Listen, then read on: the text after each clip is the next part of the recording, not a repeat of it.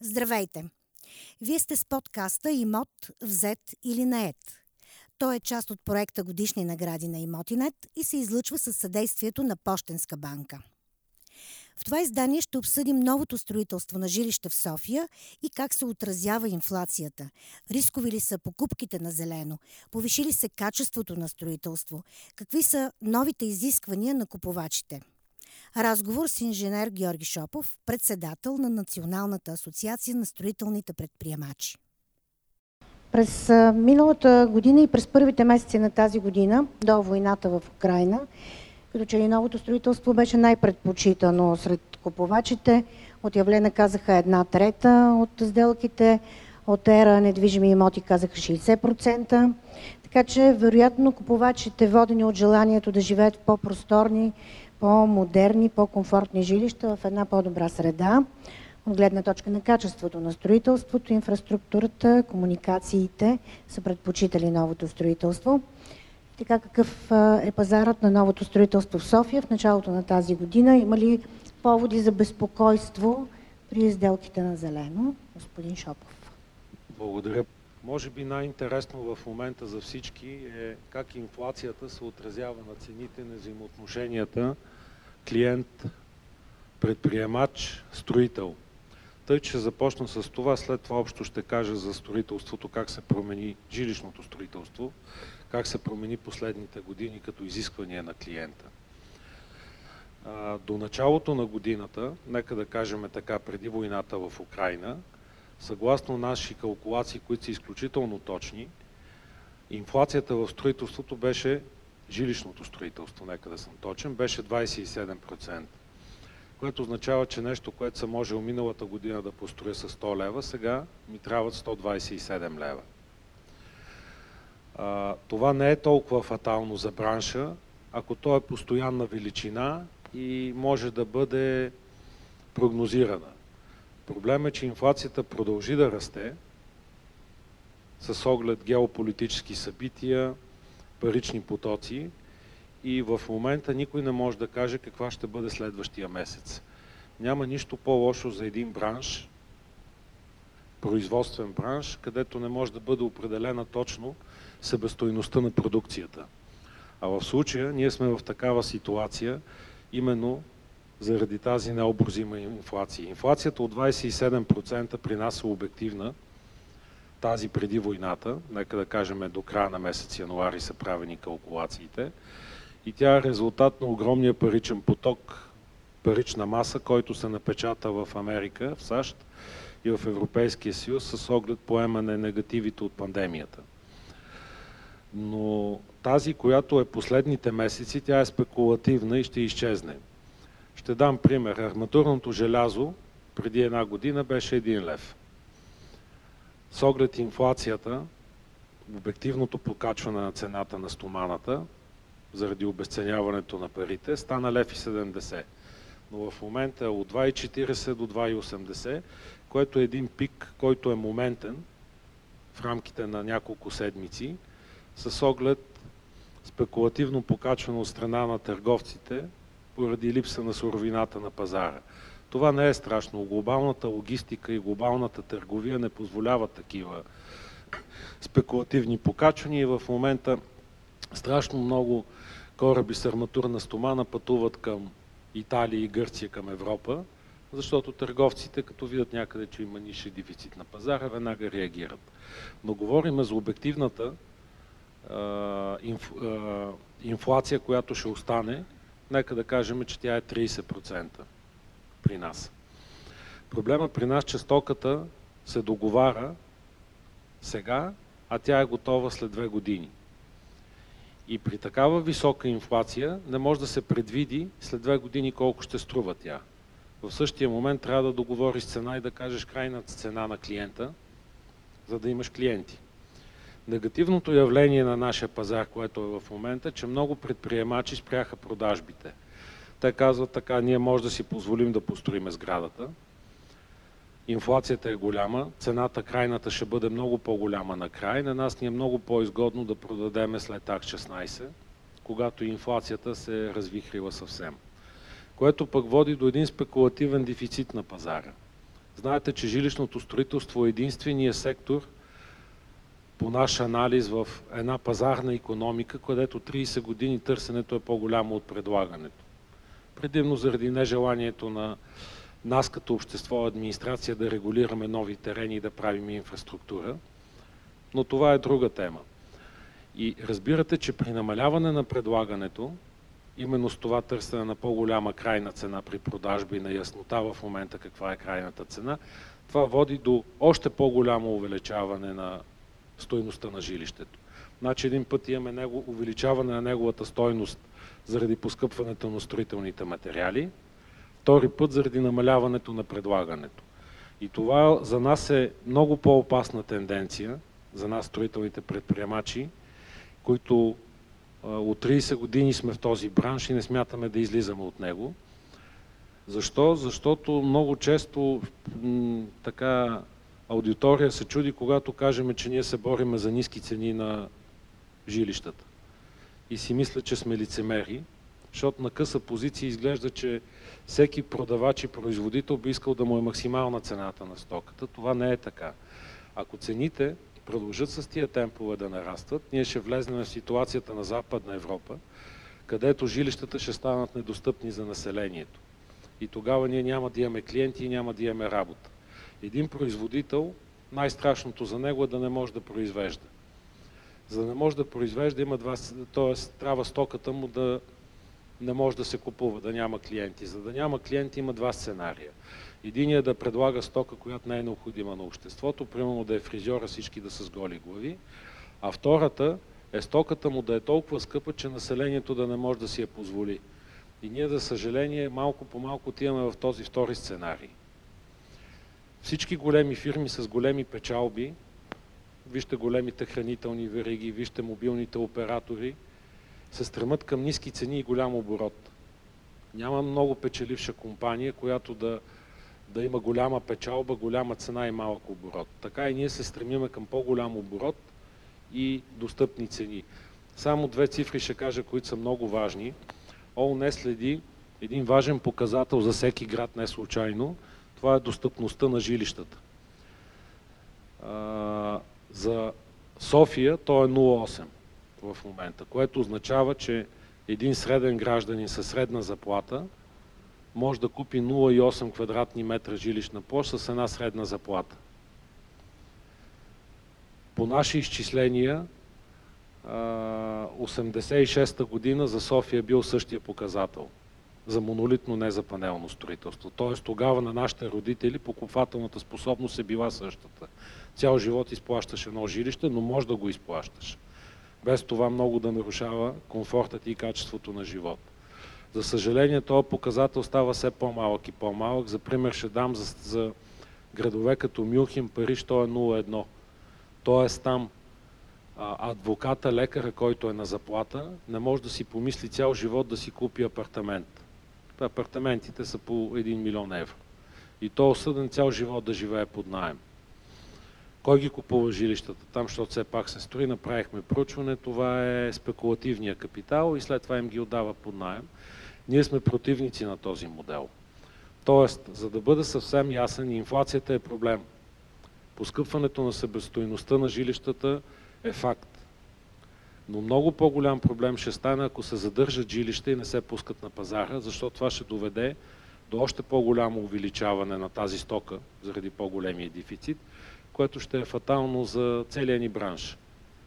Не само за гражданите, които няма да могат да си купат достъпно жилище, ми и за нас, защото няма да имаме работа. Ние не сме инвеститори, ние сме предприемачи. Ние работиме с парите на хората и с доверието на хората. Ако това доверие се наруши, ние няма да имаме финансиране, т.е. също няма да може да работиме. Във връзка с всичко това, което казахте, каква е позицията на Националната асоциация на строителните предприемачи по отношение на индексирането на вече сключени договори за жилища на зелено? Имахме доста заседания, разглеждаме доста предложения и варианти, но решихме този път да не се мислиме за по-умни от останалите членове на обществото и субекти, както в България, така и в Европа, и да изчакаме да видим в Европа как ще решат този казус, а и в България. Имайте предвид, че ние сме малкия проблем. Милиарди евро само в България, не говоря за Европейския съюз, където са трилиони, в момента са замразени и те намаляват обществения оборот и благоденствието на обществото. Това са обществени поръчки в областта на строителството и не само. Защо? Фирми, които са подписали договор преди една година, в момента няма как да им излезне сметката, след като строителството е с 30% по-скъпо. Никой не иска да подписва нови договори, защото не знае каква ще е цената след един месец. Това спира дейността на цялата економика в областта на строителството и за това, както и в нашето министерство, т.е. нашите министерства, където имаме работна група Министерство на регионалното развитие, благоустройство и економиката, така и в цяла Западна Европа, целият Европейски съюз се търси справедливо и най-вече работещо решение по казуса. А, има два крайни случая. Един е да кажеш такъв договор си подписал, изпълнявай го. Това могат да кажат и нашите клиенти, имат моралното право, имат и юридическото право. Защото никой от нас няма клауза за инфлация в договорите. Да, да, това е формалната страна. Когато строителя няма парите да го построи това нещо, те няма да паднат от небето. И двете страни ще загубят, т.е. обекта няма да се реализира. В нашата област обект има стойност само когато е на 100% готов. Ако е на 99% готов, той е нагоден за живеене и стойността му е нула. Другия случай, да се каже както винаги гражданина да поеме, клиента, целият негатив от тази инфлация. Непредвидима, казва се. А, търговецът не е могъл, производителя не е могъл да предвиди, че ще има такава инфлация, не е задължен да спазва клаузите на договор, има форс-мажор. И двете, според нас в асоциацията, и двете крайни позиции са грешни. Идеята каква е? Че има инфлация, има, че събостойността се е качила много, това е така, и обществото трябва да намери баланса между това обекта, да, обектите да се случат и цената, която ще плати клиента да е минимална. Ще ви дам пример. Ние примерно се обединяваме за сега, но не официално, защото пак казвам, ще изчакаме държавата, министерствата да вземат официална позиция за обществените поръчки.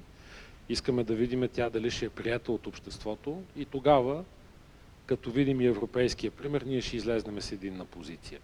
Един от механизмите, които може да се работи, е така, казва се, инфлацията е 10%.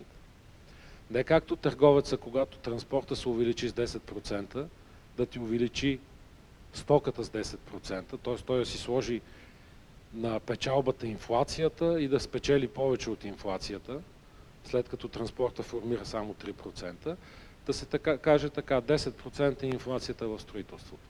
Като махнем печалбата, защото тя ще бъде изядена от инфлацията, това е предприемаческия риск, остават да кажем 6%.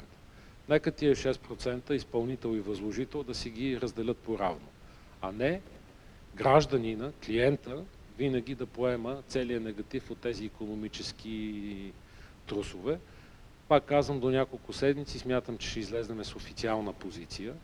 До момента не е известно наш член да е индексирал договори, но има неприятни сигнали от не предприемачи, а търговци в областта, защото ще отворя една скоба. Има два вида предприемачи и инвеститори в жилища. Такива, каквито сме ние, които го правим от 30 години. Инвестирали сме в персонал, в техника, в офиси и искаме този пазар да е стабилен, да е прогнозуем. И такива, които търсейки печалби, влизат с един обект на пазара, искат да измукат, измучат максималната печалба от този обект и след това да излезнат от него. Тоест преди са търгували с злато, сега вкарват парите в жилищна кооперация, след това с печалбата с нея пак купуват злато. Тоест два вида са инвеститори и имаме индикации от такива, че се възползват от ситуацията, за да налагат нови цени и нови условия на гражданите, клиентите, което според нас не е нормално. Първо, че не е морално, не е справедливо, а второ ще е лошо и за бранша, защото ще се загуби част от доверието на гражданите към бранша, към предприемачите, а пак казвам, те са наши кредитори. Промениха ли се изискванията на клиентите към жилищата ново строителство и в каква посока? Ние строим от 90-те години. Тогава нито клиентите имаха пари, нито ние имахме предприемачите ресурс. И борбата беше обекта да се случи. Без значение с какви материали, без значение какво е околното пространство. Когато успеехме да го построиме, всички бяха доволни и щастливи. Слава Богу, нашето общество тръгна в правилна посока и в момента има много по-големи натрупвания в населението.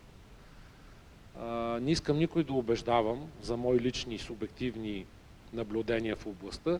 Само ще кажа, че според БНБ има 42 милиарда в населението влогове.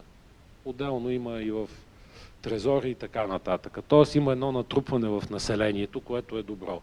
И с това натрупване идват и повишените изисквания на нашите клиенти на населението към апартамента, в който живеят и към средата, в която той е изграден.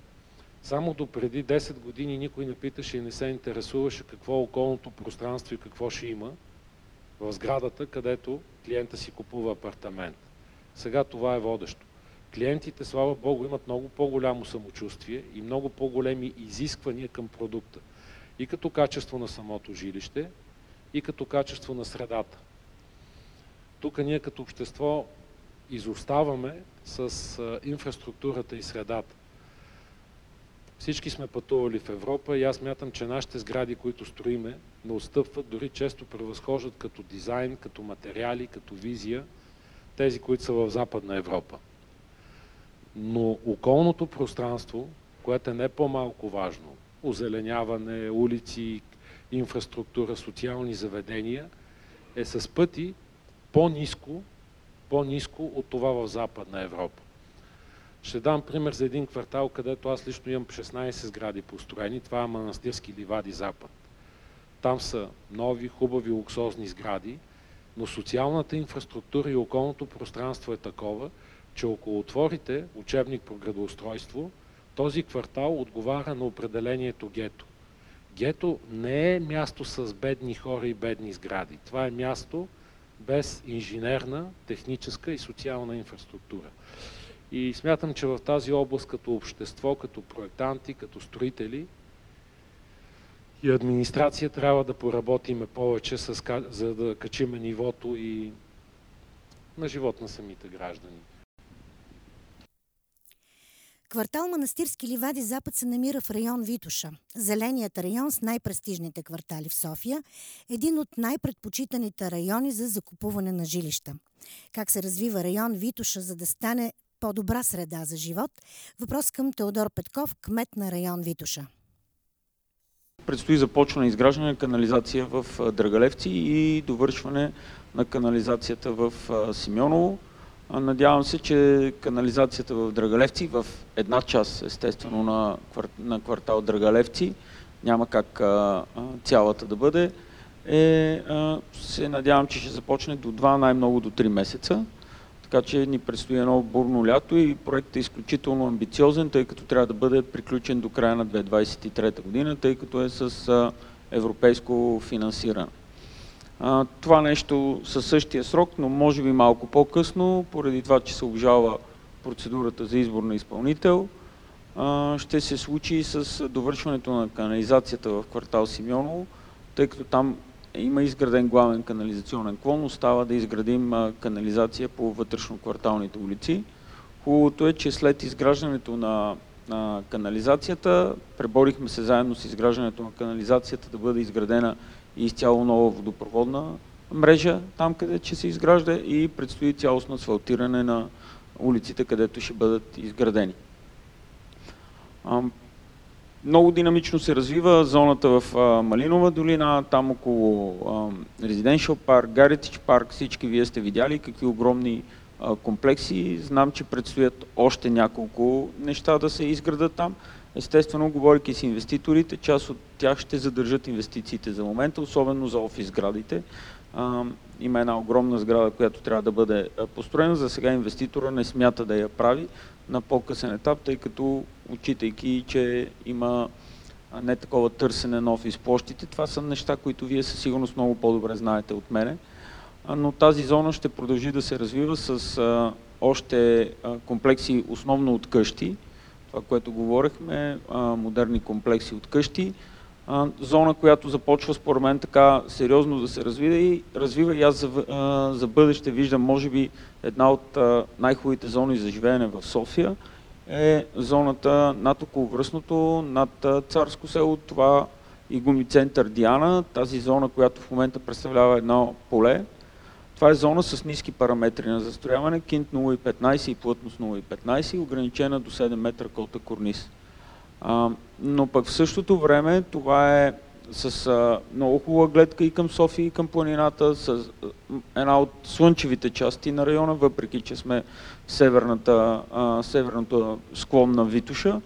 И а, там започва изцяло изграждане на доста комплекси от а, къщи, които ще предразполагат а, едни голями а, дворни пространства с спокойствие, че никой до теб няма да направи една кооперация и от утре ще ти гледа в двора това, което според мен изключително много се цени от клиентите, които имат възможност да си а, позволят по-скъпи имоти. Защото а, няма какво да се заблуждаваме. Хората, които живеят в а, района и тези, които си купуват а, а, имоти в а, район Витуша, наистина според мен са с а, а, над а, ниво. Човек е достатъчно да стане на Черни връх или на Симеоновско шосе или на Булевард България и да погледне какъв е автопарка, който най-малкото се качва нагоре. А, за съжаление, колкото и пари да се влагат в а, инфраструктурата, а, изоставаме а, от нея. Просто няма как да наваксаме този темп, а, с който а, се разрастват а, всички а, части на район Витуша, а той е един от най-голямите. Той е четвъртия по големина, но преди него по големина по площ са само райони само съставени от села, а това са Панчарево, Кремиковци и Нови Искър, докато ние имаме една огромна част от градската среда. С какви темпове се движи изграждането на улици, детски градини и училища в градските квартали на района? Всяка година ние непрекъснато изкупуваме части а, от а, частни имоти в а, улици. Далече сме от мисълта, че скоро това може да приключи като процес. Надявам се тази година да приключи като процес за една от основните улици, да сме изкупили абсолютно всички частни имоти, попадащи в нея, именно улица Пирин, която е основна за квартал Манастирски Ливади Запад. Там сме в процес, наистина един огромен квартал, който до момента нямаше нито детска градина, нито училище. Приключваме вече с събарянето на 1300 години небезизвестната сграда на българите, дома на българите в чужбина, която е на финален етап и се надявам, че до края на лятото ще започнем и строителството на детска, първата детска градина и първото училище в квартал Манастирски Ливади Запад. Да, капацитета най-вероятно и той вече ще им бъде изчерпан до момента, в който ще ги построим, но работиме и за нов терен за детска градина, тъй като в момента това е основния проблем, но този проблем в София навсякъде с нали, наваксването с местата за детски градини, респективно след това прехвърля веднага върху а, училищата, защото, както ви казах и преди малко, а, училищата в кварталите в Симеоново, в Дъргалевци, в Бояната е направо се пръскат по шеловете. И ние трябва да започнем от тук нататък, защото като решим проблема с децата в градината, и те след няколко години се преместват в училищата а, гледам, че общностите в кварталите си харесват а, кварталните училища и хората поне до 7 клас предпочитат да запратят своето дете в а, общинското училище. Така че много трябва да се работи именно и в а, посока на разширяване на образователната инфраструктура за началното образование. През последните две години забелязваме интерес към къщи в затворени комплекси. Има ли квартали или села в район Витоша, които са подходящи за такива имоти? Започна изграждане такива комплекси именно във Владая, от затворени комплекси от къщи. Има интерес особено към Владая и Марчаево за нови имоти. Плана за регулация на село Марчаево, което до момента спираше възможността за инвестиции там и за строителство в него, тъй като то вече е от южната страна на Витош, едно доста слънчево а, село, с връзка с метрото, с градски транспорт, защото автобуса, който го услужва, крайната му спирка в София е в, а, на една от метростанциите. Този план а, беше обнародван в Държавен вестник. А, имаме две жалби а, от целият план. Това е на постижение, отчете главния архитект на София. Две жалби само за целия, цялостния план на Марчаево, които са в а, един с край на селото, така че той отива в съда, но а, имам, написали сме становище, искаме съда да се произнесе, че той ще влезне в, навсякъде друга в своята си част и ще остане само да се решава за конкретното малко кварталче, в което има някакъв проблем. Така че там съвсем скоро, предполагам до 2-3 месеца, ще имаме изцяло влязал в сила план за регулация и ще отвори възможността за застрояване на, на, на тези части. Съвсем скоро, преди около 2 месеца, влезна и плана по член 16 за Симеоново Север. Това е зоната до а, Икея, до Рингмола, празната, която дълги години седяха тези полета празни. Имаме вече план по член 16, който автоматично а, отчуждава улиците, на яс... вече инфраструктурата като собственост изцяло е на столична община. Там предвиждаме изграждане и на детска градина, и на спортни игрища. Предстои един огромен а, ритейлър парк от практикер да започне да се изгражда, така че тази зона според мен изключително бързо ще тръгне да се развива. И естествено, това, което ни е приоритет е да създадем нови връзки между околовръстното и тези квартали. Надявам се, че тази година ще успеем да направим една връзка нова на Симеоново с кръговото при, именно при Рингмола и а, нов а, при киноцентъра една улица да отворим нова, която да връзва околовръстното с, с киноцентъра и в Драгалевци още една връзка дублер на Черни връх, защото и при изграждането на канала, когато започнем лятото, си представете какъв ад ще настъпи, когато затвориме булевард Черни връх и всички ще трябва да обикалят по съседните през Симеоново и през Бояна. Благодаря на участниците инженер Георги Шопов, председател на Националната асоциация на строителните предприемачи и на кмета на район Витоша в София Теодор Петков. Подкаста Имот, взет или нет е част от проекта Годишни награди на Имотинет и се излъчва със съдействието на Пощенска банка. Очаквайте следващия епизод, в който ще продължим да говорим за недвижими имоти. Как се развива пазара, цените на имотите, профила на купувачите, сделки на зелено, ипотечно кредитиране, отношенията между брокери и купувачи на имоти. За да ни следите, можете да се абонирате в световните подкаст разпространители Apple Podcast, Google Podcast, Spotify и SoundCloud.